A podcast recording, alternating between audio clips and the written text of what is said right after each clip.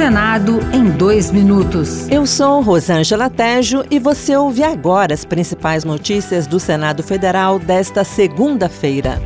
O Congresso vai analisar a medida provisória que isenta do pagamento de imposto de renda quem recebe até dois salários mínimos. A nova tabela de dedução do IR já está em vigor, mas ainda precisa ser confirmada por deputados e senadores para virar lei. Segundo o Ministério da Fazenda, a medida promoverá impactos positivos na renda das famílias, inclusive aumentando a capacidade de consumo. Para o senador Everton, do PDT do Maranhão, o ajuste pode estimular o crescimento da economia do país. Poder saber que quem ganha até dois salários mínimos vai estar isento também do imposto de renda, 2.800 e poucos reais, é de fundamental importância e vai dar, sem dúvida nenhuma, uma aquecida maior ainda na economia brasileira. O plenário pode votar nesta terça-feira o projeto que acaba com o saidão temporário de presos em feriados. Hoje, condenados no regime semiaberto podem sair até cinco vezes ao ano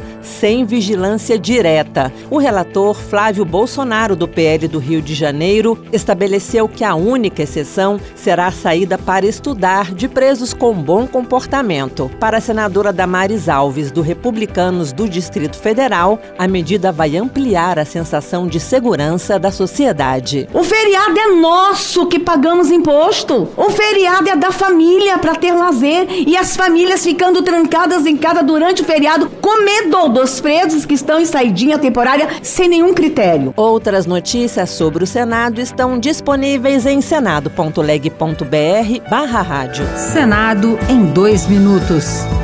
Uma produção Rádio Senado.